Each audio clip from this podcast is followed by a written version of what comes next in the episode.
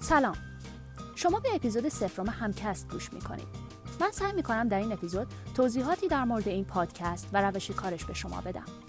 اولین موضوع مهم در مورد این پادکست اینه که هیچ مجری و گوینده ثابتی نداره و در هر اپیزود ممکنه صداهای جدید بشنوید. چرا؟ چون هر کسی می‌تونه برای این پادکست محتوا تولید کنه. اگر شما قلم خوبی دارید یا دوست دارید که گویندگی کنید کافی یه آیتم تهیه کنید و برای پادکست بفرستید. و در اپیزود بعدی می‌تونید محتوای خودتون رو در همکست بشنوید.